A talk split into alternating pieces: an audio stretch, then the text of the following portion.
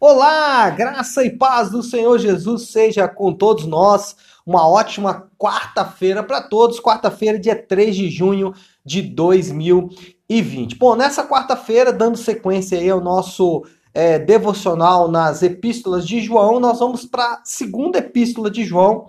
Essa segunda epístola é bem pequenininha, na verdade é um capítulo só que tem apenas 13 versículos, sendo que o 13 terceiro versículo é quase uma linha. Né? Então, muito pequeno, dá para estudar é, com muita calma esse, esse capítulo. Porém, apesar de ser muito pequeno, é um capítulo com muita, mas muita riqueza mesmo. Bom, o tema do nosso devocional hoje é andar. Andar de estar andando, caminhando, né?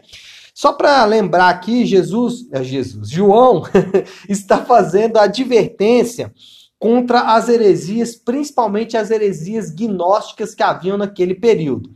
É, ele já escreveu toda a sua primeira carta com esta temática. Agora, ele direciona a sua carta à chamada Senhora Eleita. Alguns dizem que a Senhora Eleita seria uma igreja mas eu, como um interpretador literalista do texto bíblico, senhora para mim é realmente uma mulher, uma senhora que provavelmente, né, era uma pessoa influente a ponto de, de João escrever uma carta direcionada para ela e que ela tinha também uma quantidade de filhos considerável, porque João faz menção de muitos filhos. Bom, nós temos que nos lembrar que, assim como as heresias que estavam se propagando na época de João, hoje também não é diferente e as, as aplicações que João fez naquela época também podem ser feitas para os dias de hoje. Eu gosto de olhar para essa segunda epístola de João com e enxergar Jesus com a verdade. João, ele vai mencionar várias vezes a verdade, tanto nessa segunda epístola como em todas as suas epístolas. Porém, dessa vez ele ressalta muito que essa verdade ela deve ser ensinada, pregada e crida.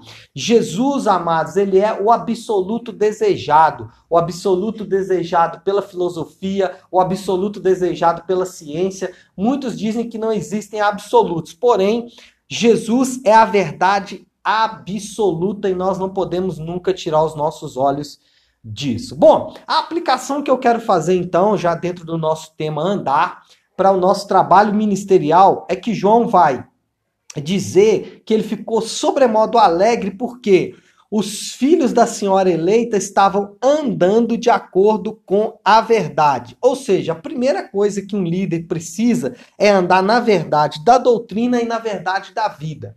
Olha só, as pessoas podem não gostar de você, as pessoas não podem não gostar do seu jeito, as pessoas podem não gostar da sua pregação ou da forma como você conduz o seu ministério. As pessoas podem ter é, é, pequenas é, a fazer na sua vida, pequenas recomendações a fazer na sua vida, mas as pessoas não podem ter nada para falar do seu caráter, do seu testemunho. Eu não estou dizendo com isso que você vai ser perfeito, até porque eu estaria sendo leviano ao dizer isso, porque eu não sou perfeito. Porém, em grande medida, em boa parte da nossa vida, nós devemos trabalhar para preservar um bom testemunho, ou seja, andar na verdade. O versículo 4 fala que os filhos da senhora eleita andavam na verdade. Além disso, você deve trabalhar, estudar e, e principalmente moldar o seu ministério na verdade da palavra de Deus. Então, a primeira coisa que os líderes devem andar na verdade, tanto doutrinária, ou seja, nas verdades da palavra de Deus,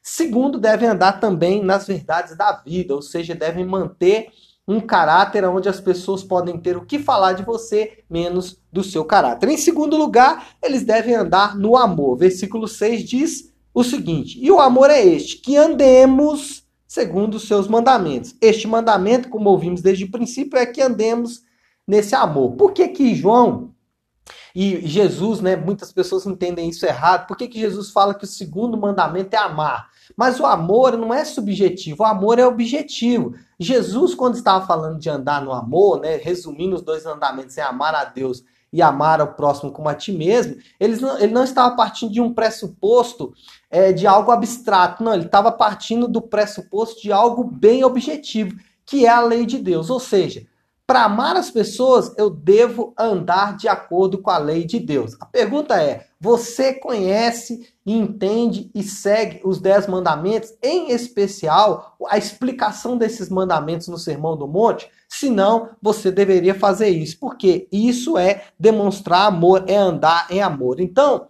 ande em amor com as pessoas do seu ministério.